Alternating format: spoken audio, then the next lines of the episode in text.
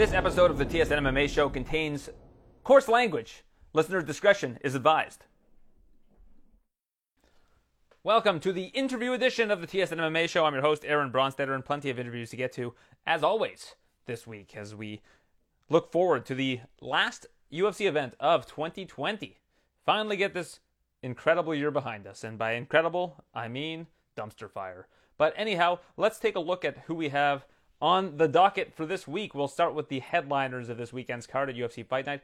We've got Stephen Wonderboy Thompson. We've got Geoff Neal. This should be a fantastic fight to wrap up the year and see who can get a little bit of ground in the welterweight division. Is Geoff Neal the next up and coming contender? Or does Stephen Thompson still have something left in the tank? Is he still going to be able to potentially get that last elusive title shot and potentially become a champion in a division where a lot of people thought that he would at some point in time? We'll talk to both of these men, and we'll also speak with the wonderful and fantastic Rob Font, who is returning off of a big time injury, had his knee replaced essentially, and he takes on Marlon Moraes in a bantamweight fight. One of two Marlins in the bantamweight division on the same card as Marlon Chito Vera will take on Jose Aldo in the co-main event. Should be a, a, very exciting card to wrap up the year. A lot of really, really strong bouts. And uh, finally, we'll also air an interview with Dana White, the UFC president, who we spoke to last week. Uh, I know some of this might be a little bit dated as since we have spoken, UFC 256 has taken place, and you might have already heard this interview. But if you haven't heard this interview, we're going to throw it in as a bonus at the end, just uh, so that you can check it out and listen to what the boss has to say about everything that's transpired in this year, what he is looking ahead to next year, and all of that.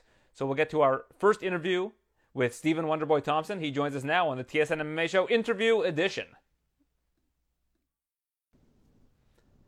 He headlines the final UFC card of the year. Stephen Wonderboy Thompson taking on Geoff Neal. Is it exciting to you to finish the year? Is this something that uh, you've always wanted to do, or is it just a coincidence? This is kind of a, coincidence, but glad to be back out there to do it again, man. It's been a year since I fought, so super excited to step back out there and put in work and uh, put on a show for the fans, man. You know, I spoke to your opponent earlier today, and I said one of the cool things about fighting last is that there's four weeks off until the next event. So the the lasting memory of UFC fans is going to be winning that fight for whoever ends up ending uh, becoming the victor. That's right, man. So I know I know I'm facing off against a tough opponent, Geoff Neal, who's uh, you know is on a uh, you know five and zero oh in the UFC, seven fight winning streak, I believe. But he's tough, man, and um, I know he's preparing himself, getting ready, striking, wrestling, clinch work.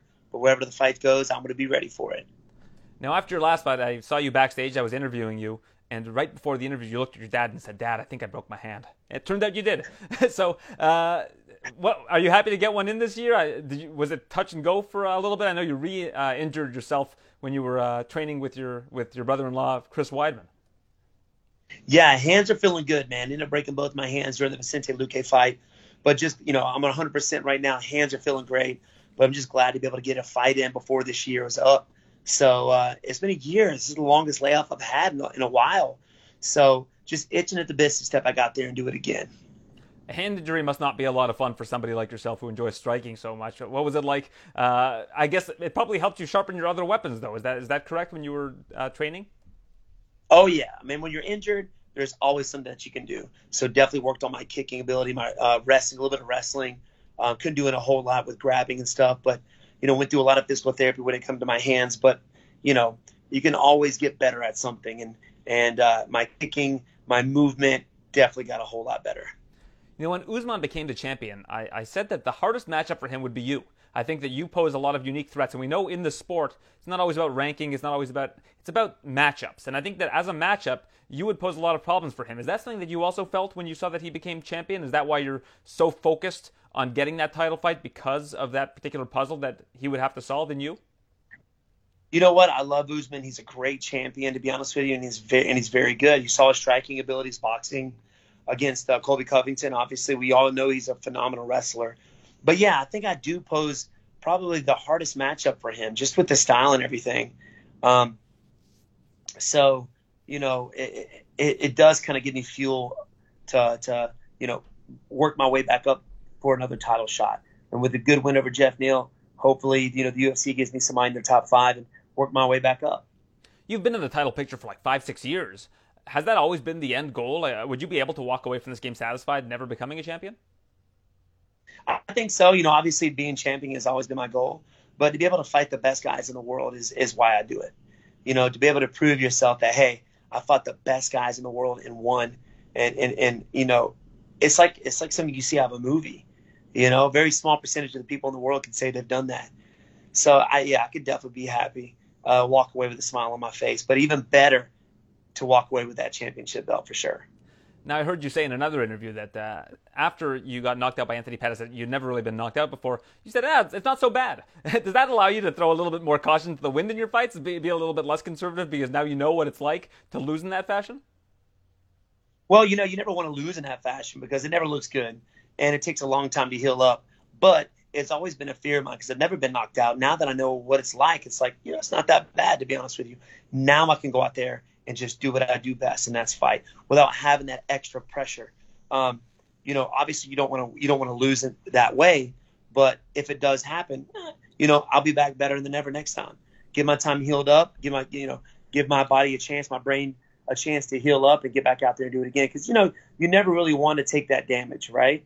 And I haven't taken a whole lot of damage. First time I've ever been knocked out. But you've seen guys who've been dropped, have been knocked out a lot, and um, what it and see what it does to them mentally, and, and that's what I don't want.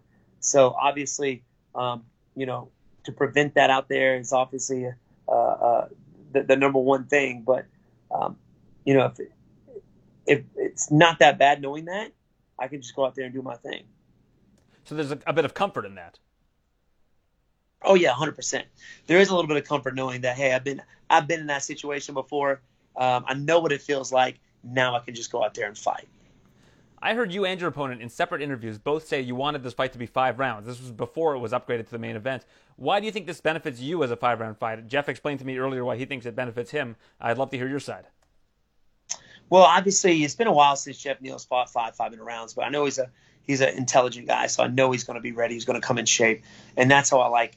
Uh, that's how I want it. I want to know, hope you know, mentally that I'm going to be facing the best Geoff Neal ever. But um, you know, for me to be able to go out there with my movement um, and uh, you know my style, it can be fairly frustrating, you know, to opponents. And sometimes it takes a little bit uh, longer than than most people to to draw out your opponent's weaknesses. Because Geoff Neal is very very intelligent. He's very very good um, at good at staying in good position the whole time. So it may take a little longer for, for it to do for, for me to figure that out on how to pull, draw him out of his, his comfort zone. Um, so yeah, man, and and, if, and if, I would rather do five fives than three fives to be honest with you. Uh, anyway, and I've, this will be my seventh uh, headlining fight. Yeah, seventh, seventh. I think fight that I've you know I've gone five five minute rounds. So, um, you know, I feel comfortable with it. Now, you're in quarantine right now for the next little bit. I've got a little bit of homework for you. So I do a podcast, and my co-host name is Bazooka Joe Valtellini. Do you know who he is? Bazooka Joe, yeah, I know Bazooka Joe. So he recorded a video on his YouTube channel called "How to Beat Stephen Wonderboy Thompson." He beat Raymond Daniels, and he thinks that there's a blueprint for how to beat you. I would love for you to watch this video and and, and try to find uh, a flaw in his argument, or maybe use it as as as fuel to uh, take what your opponent's game plan might be and turn it on them. Do you think you'd be able to do that? I think so. I think so. I can do my best. I mean, I like breaking fighters down and things like that. So I think it's fun. Were you aware of this video at all? Um, I think somebody had tagged me in it. I didn't actually watch all the way through it because you know you can go out there and you can face somebody like myself or Michael Page Venom or anybody Raymond Daniels, and um, think that you got a game plan for it. Obviously, he's a Muay Thai stylist and he used his, his leg kicks, obviously, to great effect against Raymond Daniels. But it's a different style. Once you actually go out there and feel the style, it's completely different. There's a lot of guys that have prepared for me and brought in karate fighters to prepare prepare for me. But once you step out there, it's definitely totally different. Uh, it's a different feel. Why do you think there have been so few uh, karate style fighters that have uh, made it to the, the highest level, like yourself? I know Raymond Daniels has, has dipped his toes in the water recently. Uh, you look at Justin Scoggins. Like there, there's only a handful of really high level karate uh, stylists that have come into mixed martial arts. Why do you think that is? I think when guys are coming into the, the fight game, they don't think karate. They think MMA. They think boxing. They think Muay Thai. because that's what's been talked about since the earlier UFC is that karate was, you know, there's a lot of guys out there who made karate look bad. Uh, you know, karate fighters who shouldn't have been running schools and putting out crappy students, and and it's made us all look bad. Uh, you got those big dojo, um, you know, karate stylists out there, and it's just not a it's just not a style that people think of when it comes to the fight game. They're thinking boxing, Muay Thai, um, you know, wrestling or jiu-jitsu. But and, and, and I believe it takes longer to develop the movement, the style, um, than it does the other styles. You know, the, the movement's fairly different, and it's a feel thing, and it takes a lot of time to develop that. Um, for me, you know, obviously a lifetime to, to, to, be able to do things that I do. Same thing with Raymond Daniels and Michael Page Venom and those guys. Um, so, you know, you, are starting to see a little bit more of that. Like Henry Cejudo, he's kind of developed before he retired, developed that karate style movement. Conor McGregor as well. He's got that karate movement of that sideways stance. So guys are kind of picking up on it and realizing, hey, this thing actually works. Do you think it's a matter of people not using it as a base? Like you mentioned, MMA is now, it, it was it's still kind of in its embryonic phases, right? When you were learning karate, MMA wasn't really a big thing. Eh, you know, you kind of grew with karate and, and were able to, to port your karate skills into becoming a, a, great mixed martial artist. But do you think that a lot of people know of MMA already and that's the sport that they aspire to? So they go into MMA gyms, for example, to learn a little bit of everything rather than becoming a specialist in something like karate? Hundred percent. I think that's where it's going nowadays. You got you're getting more actual MMA fighters than you are specialists. But I think the specialists, if you look at the at the guys who are champions now, like Izzy Adesanya, he's he's a striking specialist, right? You got Usman, who's a wrestling specialist. Um, you, the best guys have uh, a, a, certain base. They don't go in just learning everything. They have, uh, you know, years of wrestling or years of jujitsu or years of striking uh, as a base before they even get into MMA. Um, like Anderson Silva, for instance, you know, his base was was, was Muay Thai, uh, was striking. So you still have some specialists out there um, at champions, and I feel like, uh, you know, to have a good strong base before going into MMA will take you farther for sure.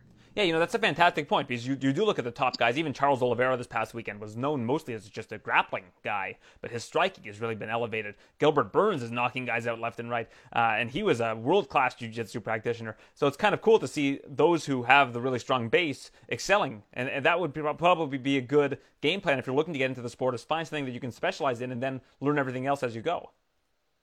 Yeah, 100%. Like for my karate, I had, you know, I had the karate specialist striking, the striking base, and put in the wrestling and everything around it to make me a better striker, to be able to to to do what I do best, to keep the fight standing if need be. I know a lot of guys don't see me do a whole lot of grappling, but it's there. I do I do that religiously, to be honest with you. The wrestling, the jujitsu, I do it all. But I had to have that base first to be able to put those little things around it to be able to, you know, that which made me the fighter I am today so when when you look at uh, Geoff Neal, what what do you think is the biggest threat that he poses to you? You know, he's a big welterweight. He's a strong welterweight. Um, he's got good timing, um, and he's he's very smart. He adapts when he's out there. You know, you've seen him recently start using a lot of his wrestling. So it's almost like going back to where, hey, you know, the Rory MacDonald. I got to look. I got. Where is he going to take this fight? Is he looking to get me to the cage to control me? Is he going to look to get me down, get me to the ground?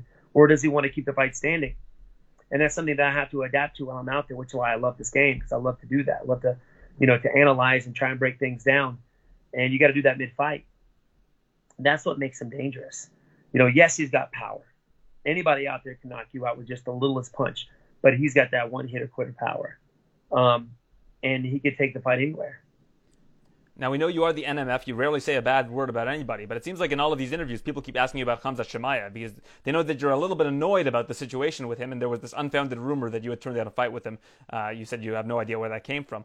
But with Chimaev, the thing that interests me is this is the first case where you take somebody who has uh, such a small sample size. He's got three fights, only one welterweight fight. You put him in there against the top three guy, totally sink or swim situation. Does it intrigue you to see how that fight's going to go in about a month's time? It does. It does really. It, it does. I mean, he's had three fights and one fight at welterweight division, and he's ranked number 15 right now. I know there's a lot of guys who are more deserving of the fight, to fight Leon Edwards. But it is kind of interesting to see, you know, to kind of test his ability, see where he's at. Is he going to beat him? On paper, I got Edwards all day, but of course, anything can happen during a fight. So yeah, I'm anxious to kind of see how that fight goes.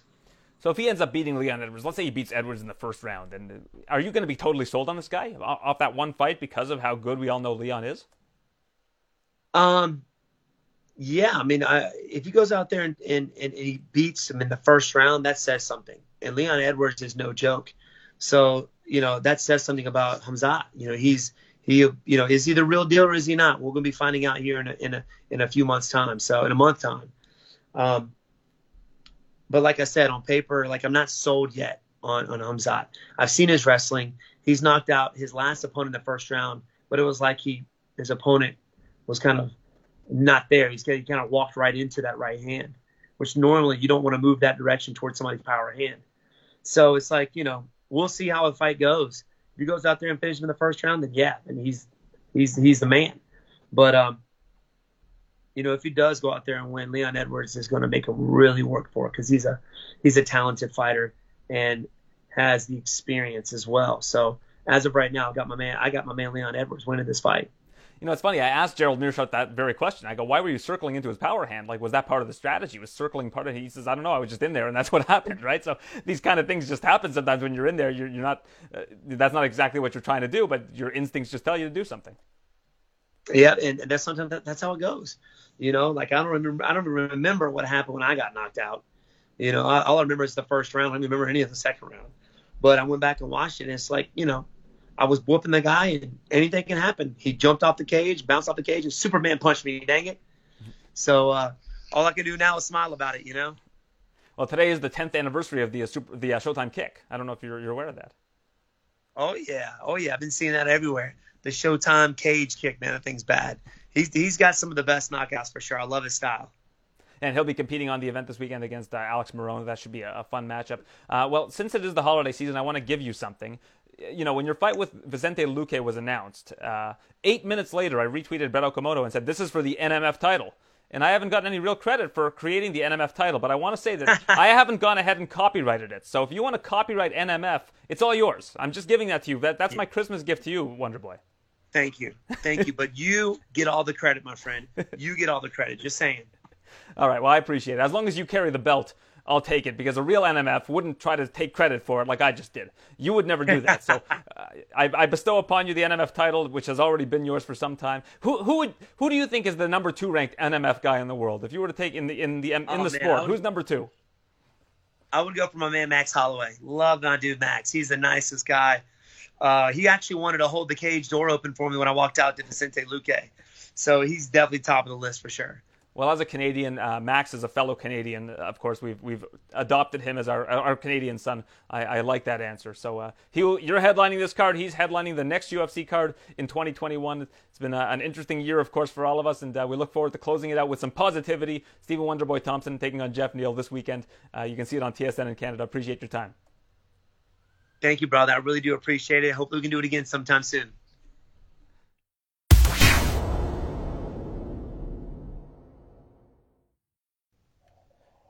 There's only one man in the UFC with hands of steel, and he's in the main event of this weekend's UFC Fight Night card, the last UFC card of the year. He is Geoff Neal. Before we ask about uh, Stephen Wonderboy Thompson, I'm wondering about what happened to you earlier this year. It seemed like you had a real medical emergency. Uh, at any point during that time, were you worried you might not ever be able to fight again? Um, honestly, no. Uh, I wasn't. I wasn't worried about it at all. Like I, uh, the doctors were telling me they were like, "You might not be able to fight again," and I'm laughing at. Them like, "No, there's no way." Like you, yeah, I, can't I pretty much I, I try to keep a positive mindset the whole time. You know, uh, I, I, knew I knew I would be back in fighting and uh, back in full swing. And that you are. You got the uh, the main event coming up this weekend. Uh, again, between yourself and Stephen Wonderboy Thompson. Um, during during that time, though, did they figure out what exactly happened? What the situation was?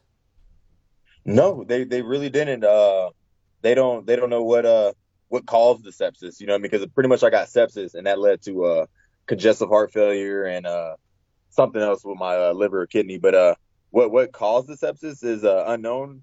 I, I'm thinking it might have been uh, meningitis. You know what I mean? Because uh, the symptoms I had were like right in line with it, uh, meningitis. And um, like after like they did a whole bunch of blood work and they couldn't find nothing. And the only way you can uh, detect meningitis is that they stick a long needle up your back, and I didn't want that. So um, it could have been that, or it could have been a bad tooth. You know, I heard um, if you have a bad tooth, it can lead to se- it can lead to sepsis. And uh, right after I got out of the hospital, I got uh, my tooth pulled in the back. Oh, so it might have been a, a, dead tooth. Wow, that's interesting that that can happen. I, yeah. I know that uh, there's a Canadian yeah. fighter that's actually going through a, a very similar uh, thing right now, um, where, where they're trying to figure out exactly what the issue is. They, they finally figured it out. Yeah. It was about it took them a couple months to figure out what's. Uh, okay. Uh, it was Jamie Siraj, uh, West West Coast fighter in Canada, where he had a very similar medical emergency like yourself, and uh, it's very scary when, mm-hmm. when people don't know exactly what the cause of something like that is. Yeah, it's really scary. Yeah, because I, I, was going back and forth between hospitals for like a whole five day period, and they did not know what was wrong. They were telling me I was fine, but like I knew I wasn't fine. I knew there was something wrong, and they were like, "Oh, you're fine. Just uh, drink water, and you'll be okay." And uh, I was like, "No, nah, this is not. No, nah. so I need help." so, what kind of tests have been done on your heart uh, since that time, where where you're able to be cleared and you, you don't have any fears about uh, continuing to compete? Just uh, I mean, they did like you know what I mean, like the cardiogram. I think that's what it's called. And uh, recently, I got an EKG, and uh, everything uh came back fine. So like, I, I'm I'm confident, and like I'm I'm still training like as hard as I used to. You know what I mean? And uh, I'm I'm not feeling anything weird with my heart. You know what I mean? I'm still out there running for an hour straight. You know, so like I, I feel like I'm 100 percent ready for this fight. Yeah, I, I, mean, I guess the positive thing that comes from this uh, is that it was caused by something. We're not exactly sure what, but it wasn't just like an organ failure or something along those lines. We've seen that derail uh, many athletic careers in the past. Yeah, for sure. You know, and uh, I'm glad I got to the hospital when I did because, like, you know, I mean, had my heart really, really failed. You know, I mean, because I think it was stage one congestive heart failure. It could have been like another stage. You know, it could have it could have been worse. So I'm just happy that uh, everything that happened to me, I was able to recover from. I, I, heard an interview with you where you talked about this was back when this was the co-main event. How you wish this fight had been a five-round fight, and now it is a five-round fight. Uh, why exactly right. were you, were you hoping that that would end up being the case? And again, thankfully for you, it, it now is the case of the main event. I'm because uh, I'm gonna have more time to figure things out because Wonder Boy's not a he's not a person that you can just take the fight to him. Like you know what I mean. You, you got to take the fight to him, but in a smart way. You know what I mean? Because he he has very good movement. He has great counters. He's fast. He's accurate. So it's it's gonna give me more time to really figure out how to get to him. You know what I mean? I, I don't have to uh, rush. You know what I mean? He might he might take the first two rounds. You know what I mean? But th- then uh, if he does take the first two rounds, that means the third round. If it was a three round fight, I'm gonna have to just really come at him. You know what I mean? But now I'm gonna have time to really figure things out. And if I'm down on scorecards, I'm gonna have three more rounds to uh, pick up some uh, pick up some rounds. Now, I uh, I co-host this podcast with a, a, man by the name of Bazooka Joe Valtellini. Do you know who that is? No, I don't. So he's he's the voice of Glory Kickboxing, and he has a video on YouTube called "How to Beat Stephen Wonderboy Thompson." And I was wondering if you oh, yeah, have seen that video. I, yeah, I know he is in. Okay, I, like I don't I don't know names, I just know faces. But when you said that video, I like I know you're talking about that dude's beast. so did you did you get a chance to watch that video? Did, did it give you any sort of insight into how to beat a karate stance fighter?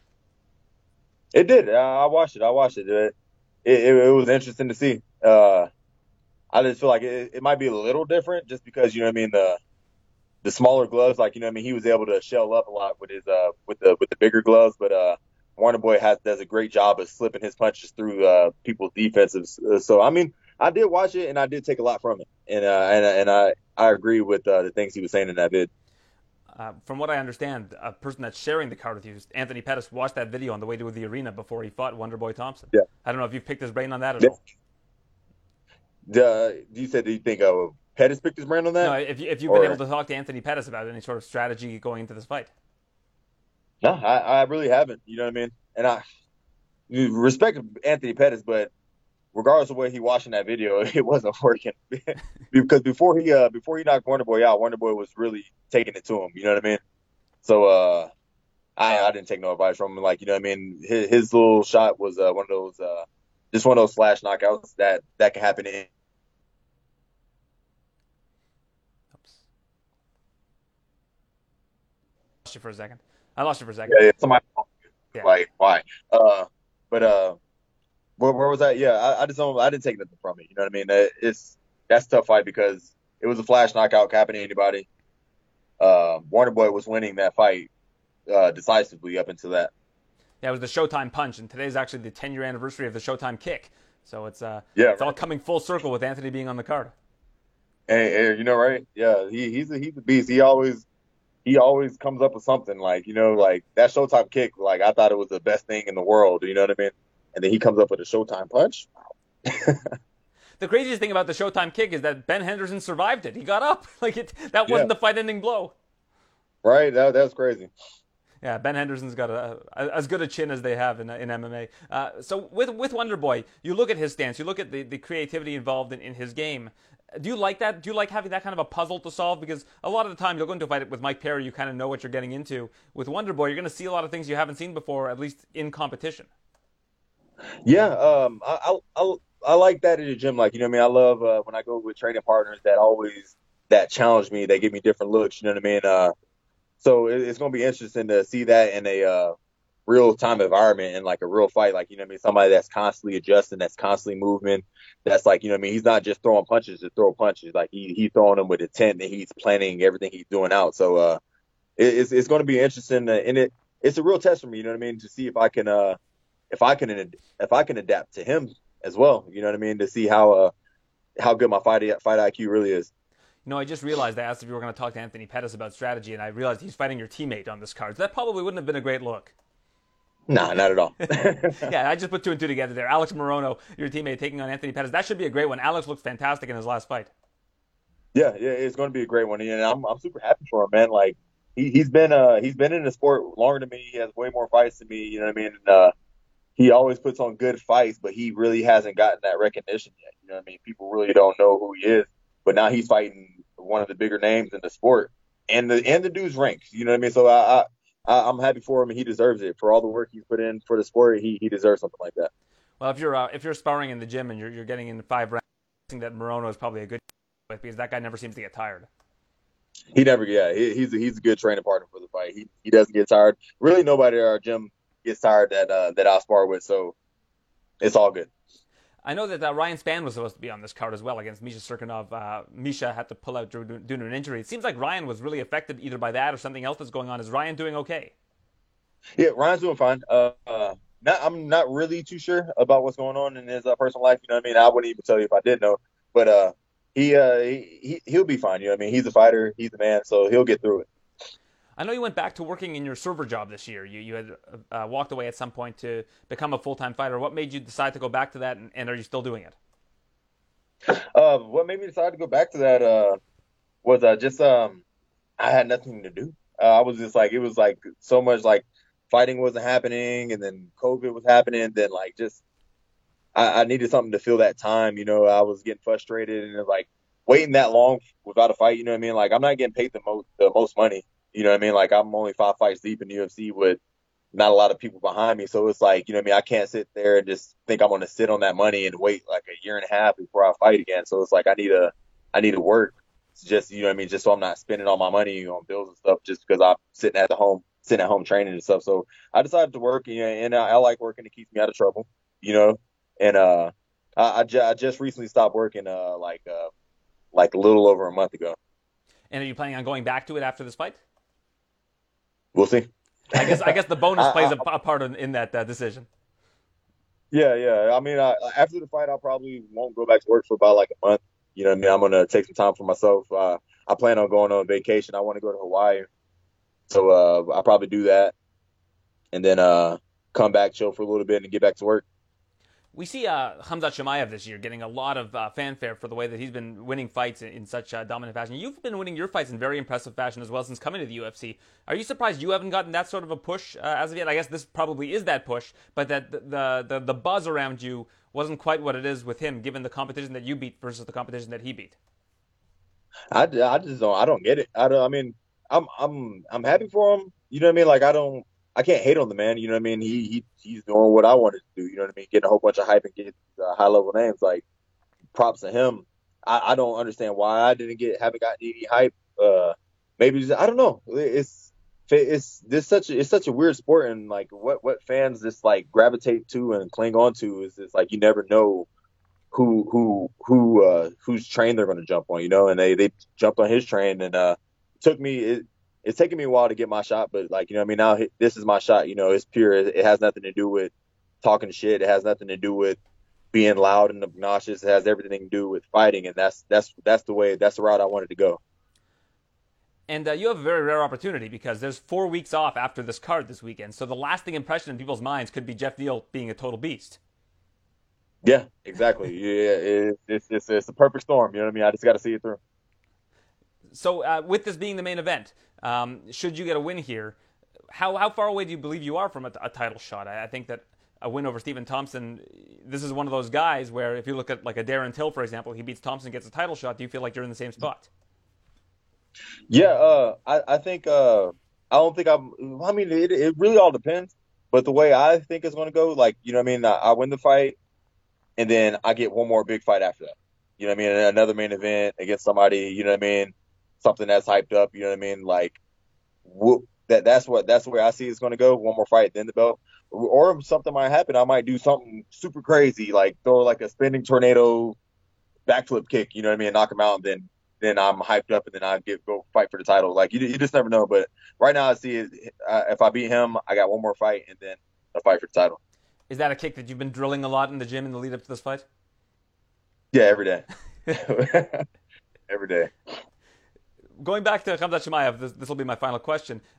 Does the fight with Edwards intrigue you? We just haven't seen a situation like this where a guy comes into the UFC, has one welterweight fight, gets all of his hype. I know he's got two middleweight fights as well, but gets all of his hype behind him, and now is suddenly facing a top three guy. Like, there's a good chance that this guy gets completely blown out in this fight, but if he ends up winning the fight, this is going to be unlike anything that we've really seen in the UFC from some time. Yeah, for sure. It, it did intrigue me. You know what I mean? Like, do I feel like he deserved it? Like, if we're talking fighting, no.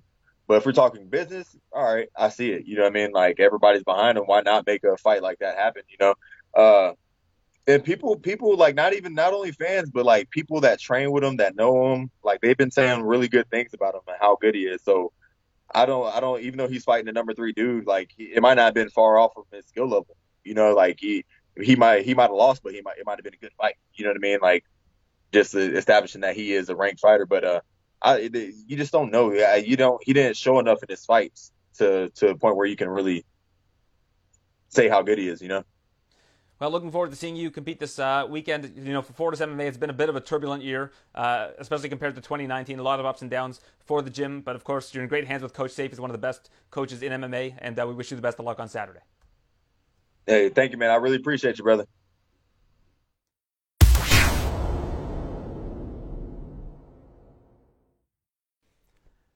Two big events for the New England Cartel. First, this weekend, you got Rob Font taking on Marlon Moraes. No tune-up fights for Rob Font coming off an injury. And you've got Calvin Kattar taking on Max Holloway. Two former champions uh, in the crosshairs of the New England cartel. Uh, thanks for joining me, Rob. Really appreciate it. And like I said, no easy ones, no layups coming back from injury. Nah, man, I wouldn't have it any other way. You know, it's uh, it gets me right back into that mix. I'm looking for I'm looking for titles. You know, we're trying to bring titles back to Boston. So uh, this is right where we need to be. Marlon Moraes is a tough fight, but uh, who isn't a tough fight in the, UFC, especially in the 35 division? So you got a, a full knee, knee, replacement this year? Is that what the uh, the injury was? Yeah, so I ruptured my uh, my ACL in a uh, second round of the Ricky Simón fight, and then a slight tear on my, uh, on my sorry my meniscus. But uh, yeah, it's all good. You know, we, we got the surgery in January. Ended up being in Vegas right after that for three weeks at the PI.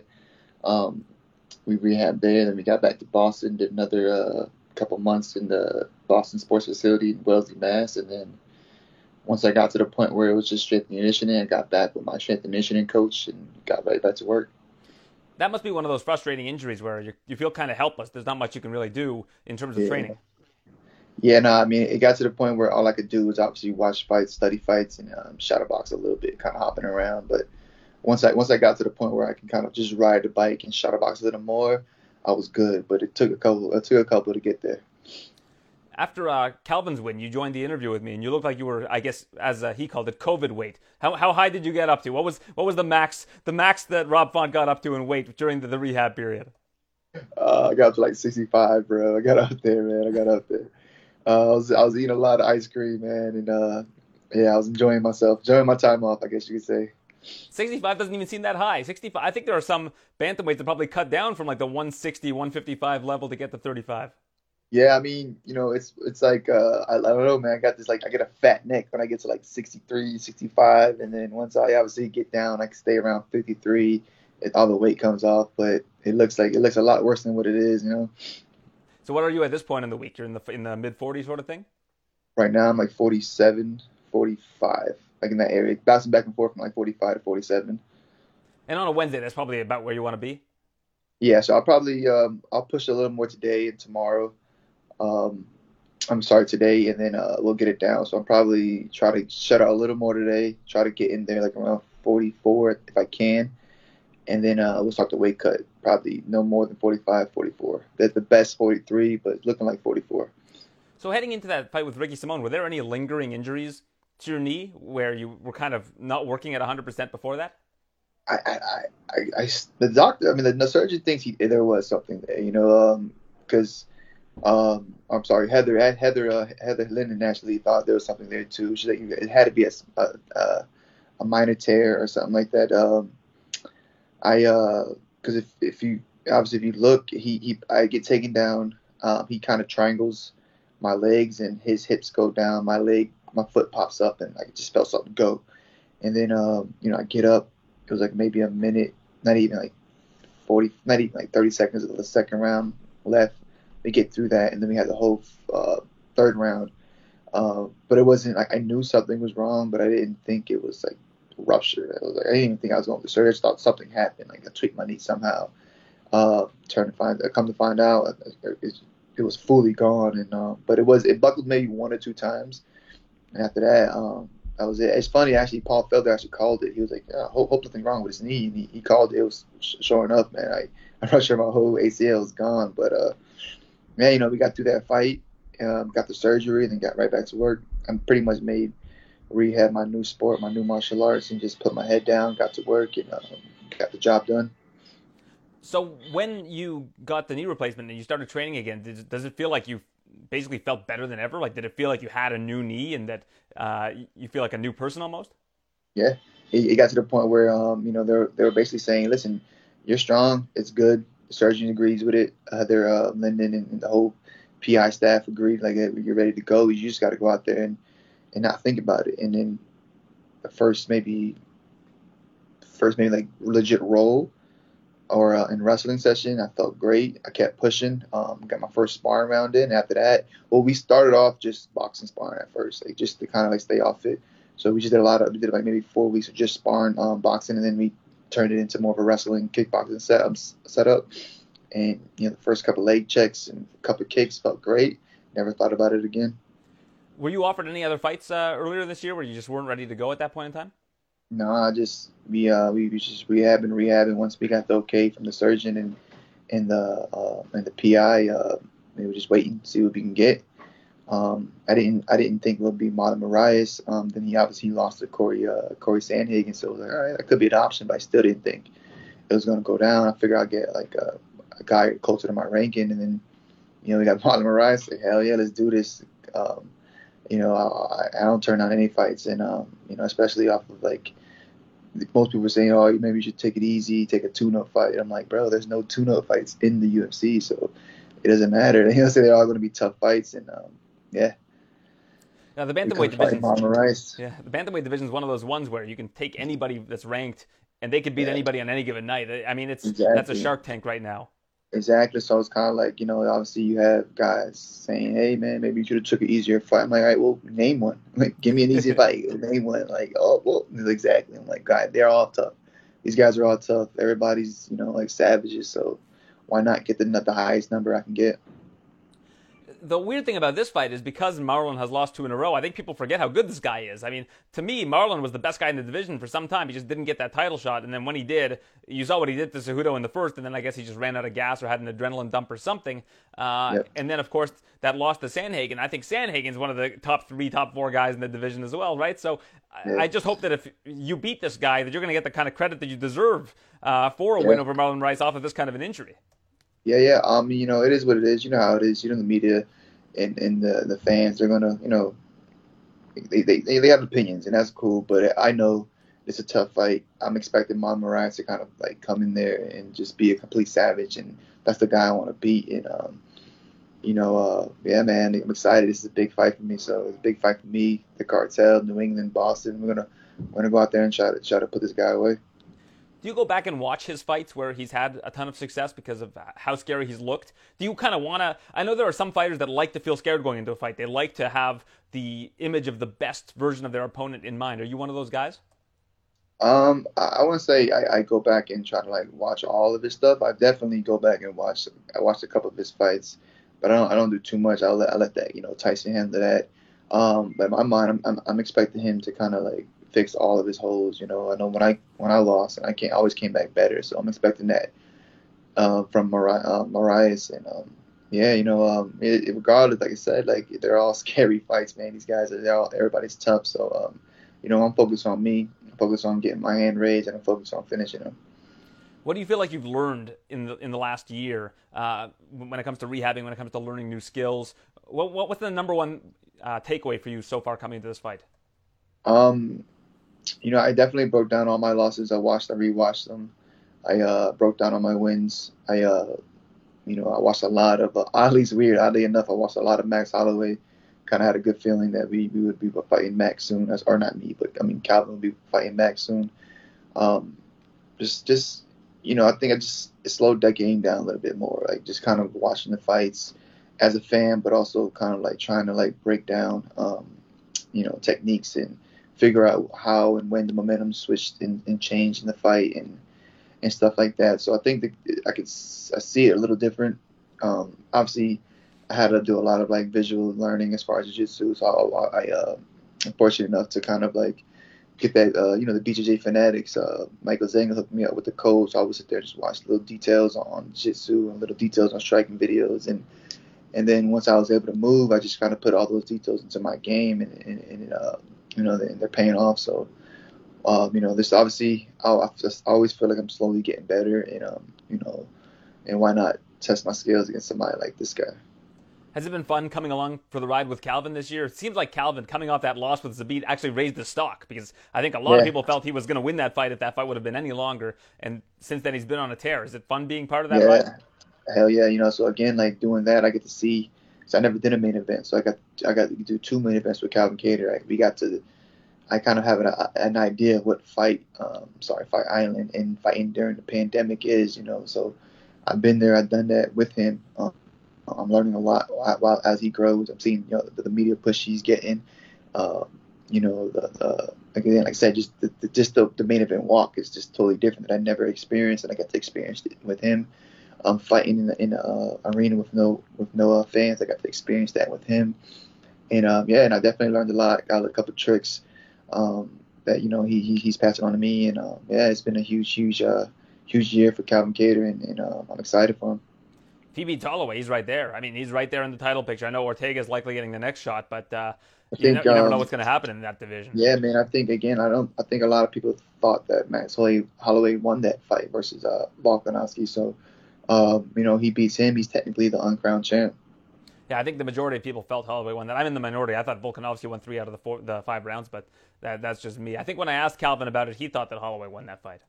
Yeah, yeah, um, yeah. You know, so I think a lot of people thought that obviously that that dude that dude's tough, man. They're all tough, but you know, um, I don't believe, I really believe not too many people hit as hard and as accurate as um, Calvin Kattar. Now, what about your division? It seems like a queue is starting to build up at bantamweight, and you've got Chito Vera against Aldo on this card.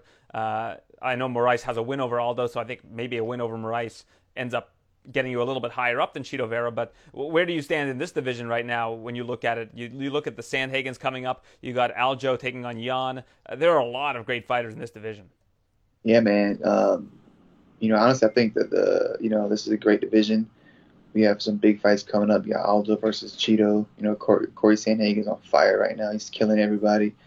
Um, you do, I'm not. So what's going on with uh, the champ? Like, is it is he injured? Is it like a uh, is it like a, a visa issue? I'm hearing a whole bunch of stuff. You know what's going on with that? Paired with something of a personal issue, but I think the visa yeah. is the, the, number one issue. Yeah. So um, you know, obviously that sucks. Um, I love him. He's he's he's on a tear right now too. Um, so yeah, you know, I mean, it, it's the vision's on fire, man. Um, you know, a big win over him. You know, it's it sets me up for a, a lot of opportunities. You know, you have T.J. Dillashaw coming back. You have obviously uh, Corey Sandhagen out there. um, Chito Vera, Jose Aldo's fighting on this card, so you never know how that shakes out. Um, you know, and you never know, man. Like if they need somebody to fill in for for the title fight and or even I don't know like, an interim belt something like things can happen. So um, you know, obviously my goal is to win this fight, finish this fight, and then um, regardless of who I get next is going to be a big fight. What did you think of how Sean O'Malley reacted to that loss to Chito Vera? Uh, you look at Chito on this card, uh, Sean. I, I, don't know when he's coming back, but uh, that left a bad taste in a lot of people's mouths. Yeah, I mean, it sucks, man, when you lose like that with, with the injury. You know, because like, it's like what have, what have, what have, could have happened. You know, we we didn't, we couldn't have find out. Uh, we didn't find out, but I don't know, man. He got to figure out what's going on with his with his with his, leg, man. That's that's the second time that kind of happened, right? Like, um, you know, that kid's another thing. He, he he's on fire too. He he was doing his thing before that. Um, you know that that uh, Eddie Wineland knockout was beautiful.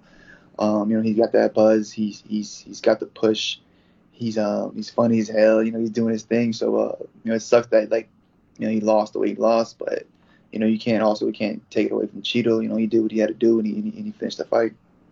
Now I don't know if this would ever be possible, but could you ever make flyweight? I know flyweight right now is a, a division. No, cut me off right there. No. Hell no, man. Hell no. Um, no, man. I don't think I could do it, man. I, I mean, I guess if I really, really tried, but I don't, I don't think I don't see it happening, man.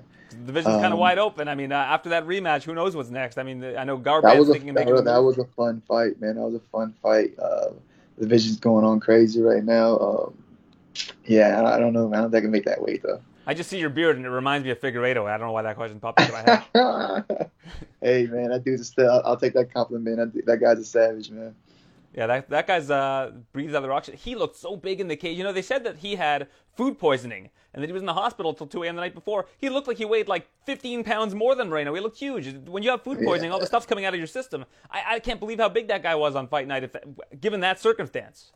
Yeah, man. Hey, man. More proud to him, man. I, I got, I got, I got to, I got to hit him up and figure out how he makes that weight. But uh, even hearing, I'm like, oh man, like that just scares me. That's a, that's a, that's a big cut, man.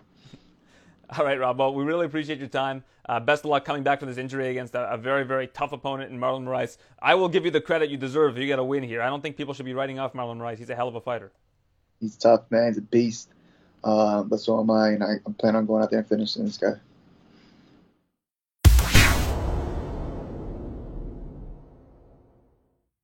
Turbulent year for every single sports organization in the world.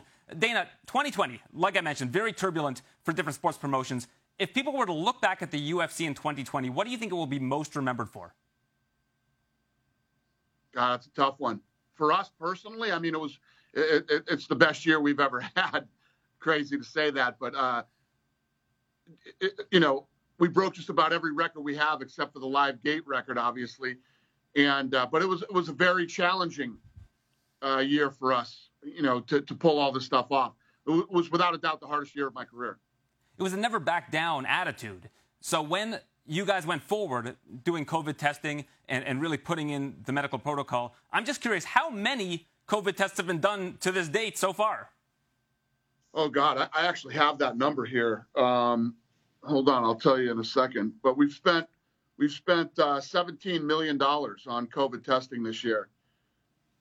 And we did think about this. So 1,470 UFC athletes, cornermen, and staff were transported.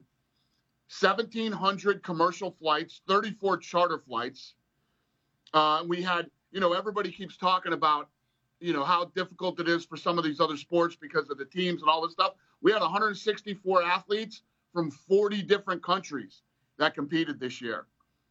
Um, so, and, and oh, and, and, and by the way, they were talking about how great it was that the NBA players had an 8%, 8.8%, uh, you know, positivity rate. Ours was 0.8%.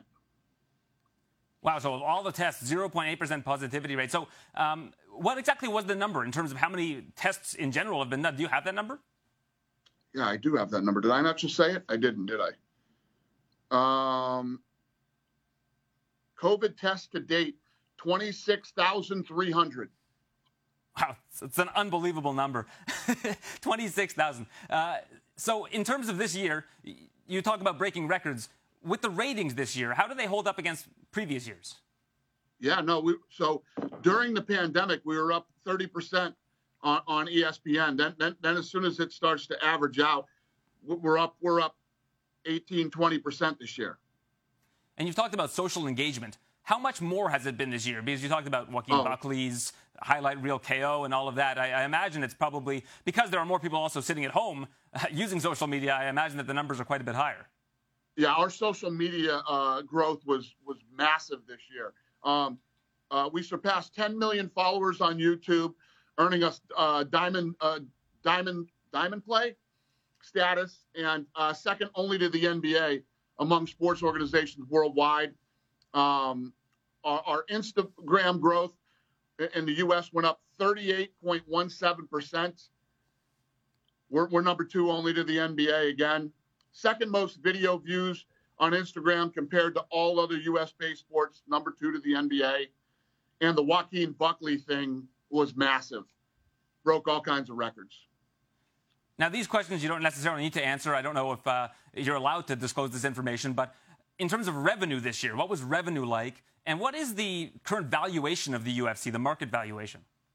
Well, we, we, we uh, again, we, we broke the record. We broke every record we had except for Live Gate. I mean, consumer products um, was up 166% this year. And the list just goes on and on. We, we, killed it this year. It was an amazing year for us. So when you uh, sold the UFC, or I guess Endeavor bought the UFC in 2016, it was four plus billion dollars. What do you think it's worth now? Has anybody brought that up with you? Any economists uh, within the promotion? Probably nine or ten. Wow, that's that's that's impressive. And uh, you know, people had scoffed at the four billion dollar number, but it, it seems like uh, things just continue to move along in a, in a positive direction. You mentioned revenue up again, especially in a year like this when everybody's kind of up against it. I'm sure a lot of sports team owners are probably up against it. People have been scoffing at me for 20 years. Keep scoffing. you enjoy the scoffing. Uh, 2020... I love the scoffing. 2021, next year. What's the one fight you have to see in 2021? Dana White has to see just one. Uh, listen, as as a fan, it's impossible for me not to love Jon Jones versus Israel Adesanya. Um, I don't know if that's going to happen. I know Jon is moving to heavyweight, and Adesanya is a light heavyweight, but we'll see what happens. Also, the middleweight champion of the world, but I guess he is moving up to light heavyweight. That's at least what the rumors have been. Uh, four pay-per-views this year, or sorry, four title fights this year for Deiveson and Figueiredo. Back-to-back pay-per-views, headlining. 255, 256. If he gets a win this weekend, is he the consensus fighter of the year in your opinion? I know he missed weight for that first title fight, which caused some problems in terms of the flyweight division. But do you, do you consider him to be the fighter of the year if he wins this weekend? Yeah, yeah. It, it'd be tough for him not to be. Yes. Now, the co-main event this weekend, Tony Ferguson versus Charles Oliveira. I love this fight. I told you before we started. This is the fight I'm the second I'm second most looking forward to this year, behind uh, Gaethje versus Khabib. But with this fight, I know that there's one change you can make that I think a lot of people would like. I know I would like. Uh, it's not a commission thing. It's something that the UFC can do. Five round co-main events for non-title fights on pay-per-views. Can we make that happen? I mean, we, we are sitting here. We're in the matchmaking room right now. I'd be lying if I if I didn't say we've talked about it. You know, there's fights. Listen, me, Sean, Mick, and, and Hunter are, are, are fight geeks too. We love it as much as the fans do. Um, it's it's just tough. It's tough to to to, to pull off a co-main event with five rounds, but we have definitely talked about it. But on pay-per-view events, if you've got two title fights, they're both five rounds, so it's not a timing issue. Yeah, but the, the, the, reality is, if you look at this this card tonight, I mean, uh, uh Saturday night, we got one, two, three, four, one, two, three, four, five really good fights on the main card. You're you're, you're making somebody lose a slot on either ESPN or or, or on pay per view if you do two five round uh, co-main and main events. I want to move on to what a lot of people are saying is now the Khabib versus Tony of the featherweight division. Zabit Magomedsharipov against Yair Rodriguez. You guys have to be frustrated with Yair Rodriguez. Recently got a six-month suspension for um, his whereabouts violations. Uh, what's going on with Yair Rodriguez? Because I know that there have been it's been a rocky road between the promotion and Yair Rodriguez in terms of making this fight with Zabit happen. Yeah, I wouldn't say there's been a rocky road between us. Uh, you know, the kid's been very flaky. You know, we, have had we've had issues with him, and and now here we are. Um, you know, he gets his whereabouts. You know, I, I don't even know what to tell you. Are you moving on from that fight, Zabit versus Yair? There's no title implications, there's no title on the line or anything along those lines. You can let that ship sail. Yeah. It would be a great fight, but it seems like it keeps falling apart, and it's yeah. it feel it, and, you know, I feel bad watching Zabit on the on the shelf. You probably know better than me how long his suspension is. I don't know how long six months. Is. I think it expires in March. So yeah, we, it would be a good idea to move on. Do you have anything in mind for Zabit right now? I know he's been itching to fight. No, not off the top of my head. And you explained why Yoel Romero was released this past weekend. What happened with Anthony Johnson? I think a lot of people were excited to see how he would do in a, a, division free of Jon Jones now, the light heavyweight division. Always an exciting fighter, you know, under the age of 40. Why allow uh, Anthony Johnson to to walk and go to the competition? Yeah, well, obviously, you know, first of all, I have a good relationship with Anthony Johnson. I like him very much. Um, he was under contract with us. I would have loved to have seen him compete here. Um, I don't know. Use your imagination. Well, fill me in here. What happened? I mean, something must have happened if you have a good relationship with him and you're. I have a great relationship with him. I love the kid. So then, what was the impetus for letting him go? I mean, I, apparently, it was a mutually agreed upon situation. Yeah, yeah, because it was probably in his best interest. Why was it in his best interest? Is, is it a financial thing? Ask him. All right, I'll try to line that up. That's uh, his business. If he wants to talk about it, it's his business. You talked about again this, week, this past weekend about uh, cutting the roster down a little bit, whittling it down, uh, looking at about 60 cuts. Um, when you look at, at that and the idea that a lot of these decent name fighters, fighters with a good name, are going to go to uh, competing promotions. Have you stopped worrying about competing promotions? Are you worrying just about the UFC now and, and just moving this train along because the competition have never really caught up? When, when was I worried about other people? Ever. That's understandable. When was I ever worried about anybody else? but do you follow Is the this other something new? Do you watch Bellator? Do you watch? Who should I be worried about right now? I'm not Who saying you should be worried. About I'm just, years ago. Do you watch any of these other promotions? Do you watch Bellator? No, I don't. So when someone like Michael Chandler becomes a free agent, how does he end up in the UFC? Because the matchmakers tell me he's good. They like him or they don't like him. So you rely on them to, because they watch. I mean, they have to watch all the cards. They're they're scouting all these fighters. Yeah, they they watch tons of fights from all over the world. It's not about one or two promotions. Really, if you if you look at Bellator, th- there's not much to be interested in. There's there's there's much better promotions all over the world that are actually dealing in up and coming talent. There's lots of great shows to watch all over the world. All you guys talk about are two, um, when there are plenty of other places where actually, if you look at the business that I'm in, it's like everybody keeps asking me about these fights that are going on, whether it's the YouTube kids or these other kids and all this other stuff. There's a market for that. People want to see that. People are going to make money. There's a market for that. And it's the same thing with Bellator and those places. That's not what I do. I'm looking for the the up and coming best fighters in the world, and I'm looking for people that I believe could possibly someday be world champions. Those are the people we're looking for. So, if a fighter you think is past their prime, is, is there a good chance that they're not going to be on the roster next year? Has that not been the case in the past? Is this all something new? This is what we've been doing for 20 years. To start next year, January 16th, 20th, and 23rd are the reported dates for the first three events of the year. Uh, nothing's been reported yet, but is Fight Island the goal? Is the goal to have it there? Yeah. And I know you've talked about having a, a crowd, having beach parties. Is there any movement on that? Like, what what kind of uh, paperwork needs to be done in order to make that happen? Yeah, we're we're still we're still looking at that stuff. You know, in a perfect world, if this if I can pull this thing off, you know, we we go to Fight Island again, and it's like an international fight week. We're doing all kinds of cool things that week for people to fly in, hang out, party, watch fights Saturday, Wednesday, Saturday. So it's like a bubble of normalcy. you'll, you'll get to escape from uh, what's going on right now. Yeah, no, yeah, exactly. Well, when you go to Fight Island, it's an escape from here anyway. I mean, it's it's a whole nother level out there. All the restaurants that are open and, and available to us, and um, it's actually it's actually a really cool experience. So would the goal be to build a bubble that would involve the fans so that everybody's kind of bubbled together? No, it, it, wouldn't be to build a bubble with the fans. What we would do is we would try to figure out a way where uh, we could test everybody that was going to come to the event. So they could stay outside of the parameters of, of the arena, but they yeah Abu Dhabi Abu Dhabi's open. Abu Dhabi tests everybody who lives there. Everybody who is in that in that country is tested. It's insanity. You know, nothing's been announced for the main event on the 20th, but if I guess it, will you tell me that I'm right? On the 20th? Yeah. My guess is that you're going to have Khamzat Chimaev versus Leon Edwards on the 20th. It would make a lot of sense. Good guess. So uh, that's what's in the works for that particular main event? Yes. See, Dana, you say that what we know about the business and what you tell us about the business. I, I just know it. I knew, I knew, I knew that that was going to be the main event. I had no prior insight. It was just, just, just gut. That's not knowing about the business. That's guessing what, where we moved that fight after he tested positive for COVID.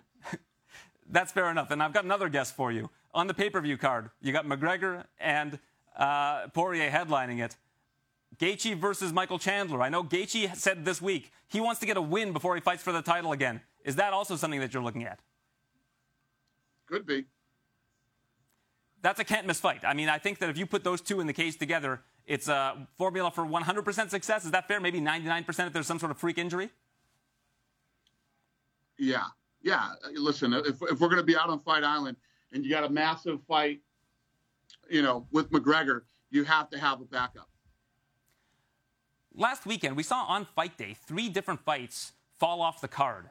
Is there anything that's being done to tighten the bubble or to try to make sure that this kind of thing doesn't happen? I know next weekend you've got 16, 17 fights on the card. um, you guys are locked and loaded for that one. But what, what, what kind of protocols are being uh, made to try to avoid that kind of thing from happening?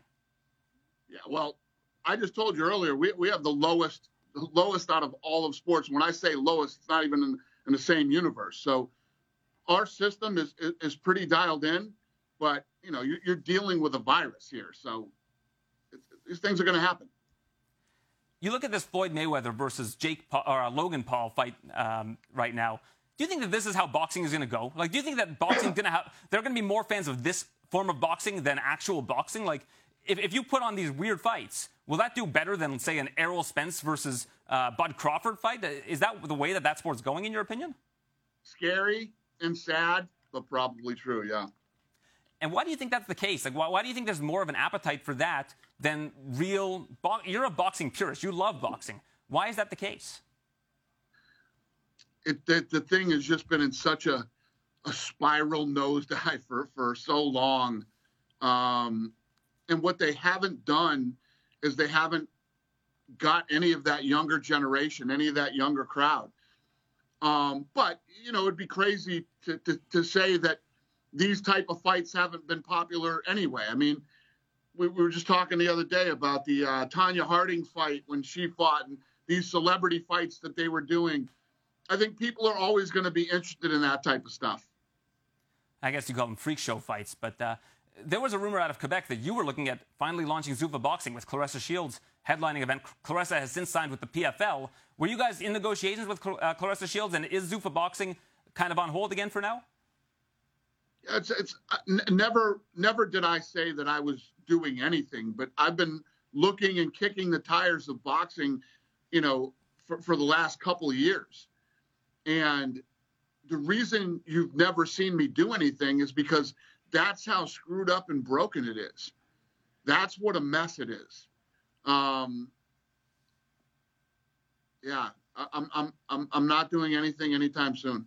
Is it just kind of too late to get into boxing because of all these weird governing bodies and all the WBC, WBA belts and all these different promotions having their hand in the cookie jar? Is it kind of just too late to, to be able to do it successfully, in your opinion? Maybe, yeah. Yeah, maybe. It, it, it might be. I, I it's going to require so much time, money, and the whole thing needs to be rebuilt and restructured. Um, there's always going to be fights that'll pop up that'll make money, you know. But you know, when, when you're in a situation where, you know, a, a fight like this Mayweather fight does more buys than Fury versus Wilder, or you know, um, some of these legitimate big fights. It's it's pretty scary.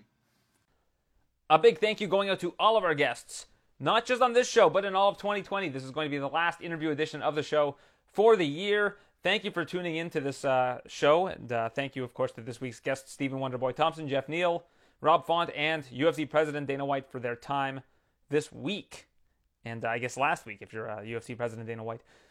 But I do want to say that uh, I appreciate everybody who has listened to this show. I know that we've split the sh- shows in two, myself and Joe being one show, interview edition being the other show. So hopefully you've enjoyed everything. I also would like to encourage you to listen to our 2020 roundtable. Myself, Marc Raimondi of ESPN, Mike Bohn of MMA Junkie, Brian Campbell of CBS, and Shaun Al-Shatti of The Athletic, having a bit of a discussion about uh, the year that transpired and a look ahead to next year hopefully you get a chance to listen to that. It's a, a, really good listen, and I would encourage you to do so. And I would also encourage you to leave a review on iTunes. You know, this show is uh, free every week. I'm not looking for any handouts or uh, any Patreon money or anything along those lines. Not to slag anybody who is. I know that we are all under different pay structures and whatnot in this world, and uh, some people do rely on crowdfunding. So I'm certainly not trying to put down crowdfunding. However, I will say that for this free podcast, I would uh, like for you to leave a review on iTunes if you can, or on Stitcher or any platform where you get the show. Leave us a five star review, leave your comments, and uh, you will forever be cherished by those who put this show together. Thank you for tuning in. We'll see you in 2021.